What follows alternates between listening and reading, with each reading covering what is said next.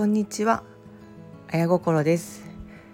私は漢方中医学で人生を救われたという経験があります、えー、この経験を皆様にお伝えしつつ、まあ、中医学のいいところ、えー、まあ、あの人をあの心を体を楽にするっていうところをあのいろいろお話ししたいと思って、えー、この配信をしてます。今日はですね私が最近まああのマスク生活から少し解放されて皆さんちょっとずつ気になっているお肌まああのマスクでちょっと救われていたお肌あのまあたるみとかですねお肌のたるみなんかくすみなんていうのが、まあ、マスクでまあ、隠れていたんですけど最近あらわになってきましていろいろ、えー、お化粧グッズとか、あの口紅なんかもあのまた売れてきてるっていう話聞いたりするんですけど中学でこのお肌の、まあ、こうお悩みっていうのをどうやって解決しようというふうに考えていくかっていうのを、まあ、お話ししたいと思います。えっと、まず、えっとねまあ、いろいろテーマがあるんですけど、まあ、マスク生活で一番口元を隠していて、まあ、ここを外した時に気になるのって、まあ、皆さん言われるのはほうれい線だほうれい線とかですね。あのたるみみたいなのでマリオットラインっていうのかな？マリオネットラインっていうのかな？こういうのがあるんですよね。でこのたるみってなんだろうなっていうふうに思うと、まあ、シワもそうなんですけどもこれコラーゲン質がまあなくなって、えー、っと肌の支えがないから、えー、っと骨に乗っかっている方の上とかあのおでこはまだたるみが少ないんですけど目の周りちょうど骨がないところ口の周りこの辺りはたるんできちゃうんですよね。であの私その骨っていうのにも結構関係あるっていうのを最近知ってですね年齢とともに骨がまあ女性なんか特に骨粗しょう症とか言って骨が弱くなるんですけども、まあ、骨が弱くなるイコール骨の骨格がちょっとちっちゃくなるっていうふうに聞いたことがあってお顔があのエラが張ってした人がエラが張らないとかうん、まあ、お顔がちょっとシュッとちっちゃくなると余計、えー、シワたるみっていうのが目立ってくるらしいんですね。で、えー、骨っていうのは骨粗しょう症とか、あのー、まあ、この女性も特に少しずつ気になるところなので、えー、骨というものにちょっと注目していくとあの五臓六腑で、えー、中医学というのは考えてその五臓の中の腎っていうのが骨を司ると言います。えー、腎はホルモンとも関係あって成長発育とか老化にも関係してきてやっぱ腎の衰えというのは骨が弱っていくっていうことがあるんですね。骨格から少し弱っていったっていうのを最近あ分かったんですね。でそしてですねもともと腎というのは性性というのは性がないとかその性なんですけどこの性を蓄える、まあ、生命エネルギーを蓄えててこの性がないっていうのはですねあのまあちょっとだエネルギーがない、まあ、簡単にはホルモンの不足っていうのもあって、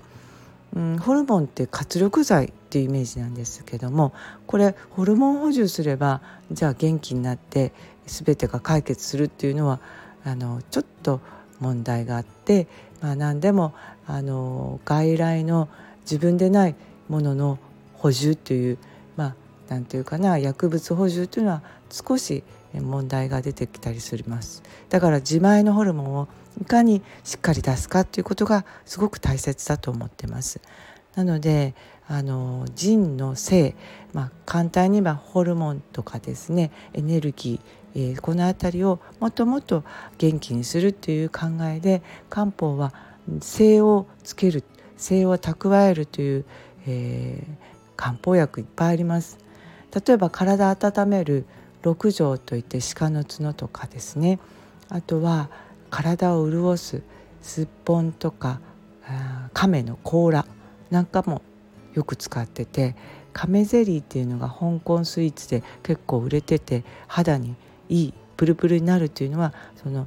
腎の精をつける。プラス潤いを増やすというものであの肌の膨らみとか、えー、潤いとかその辺りもすごくいいと言われてます。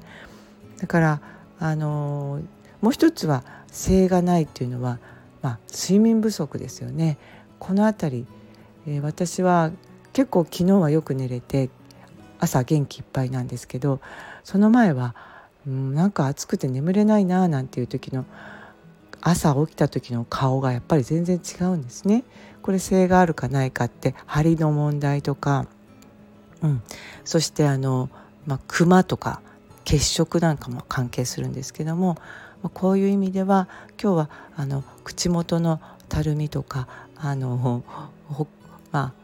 うん、シワみたいなことを考えるとその睡眠で性を補う、えー、性を補う食べ物、えー、漢方薬なんかも、有効かなと思ってます。えー、性をつける食べ物って何ですか？っていうとねやっぱりあのタンパク質なんかいっぱい取ったりすると精がつくなんて思うんですけども、まあ、もうちょっと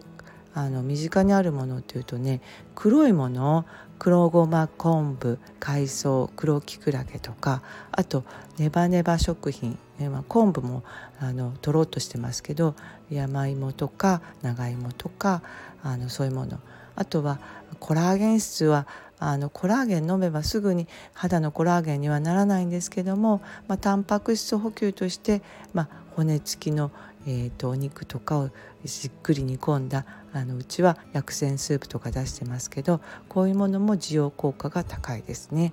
あのまあ、よくタンパク質取らなきゃって言って意外とだんだん消化能力落ちてくるので、えー、食べれないなとかさっぱりしたものがいいななんてなってくるとやっぱりその精がつくっていうものと少し、えー、足りないなって思ってくるのであの一番はスープなんかで結構消化いい形で取られるといいかなと思ってます。えー、今日はですね口元のことだけターゲットしたんですけど実は目元も同じですよね。シワとか気になる方あの目の、え、上のくぼみとかあの逆に、え、目の下の膨らみえー、なんていうかたるみみたいなの結構気になってきます。これはやっぱり腎の方が関係するというふうに漢方中医学では考えています。あとはもう一つは血流なんですけどうんとシワとかたるみっていうのは組織の劣化やっぱりね血流がないところって劣化していくのでもう毛細血管隅々まで血液を流すっていうものが必要なんですね。で血管をきちっと育てる伸ばす、えー、それは血液がいってこそなのでやっぱ血になるものをよく食べてそしてあの少しマッサージするとか、まあ、あと表情ですね顔を動かすって結構血流には必要かなと思っています。はい、これ中医学での、えー、シワたるみのえー、ことについてお話ししました最後まで聞いていただいてありがとうございますえっ、ー、とまた、えー、続いてお話できればと思ってます。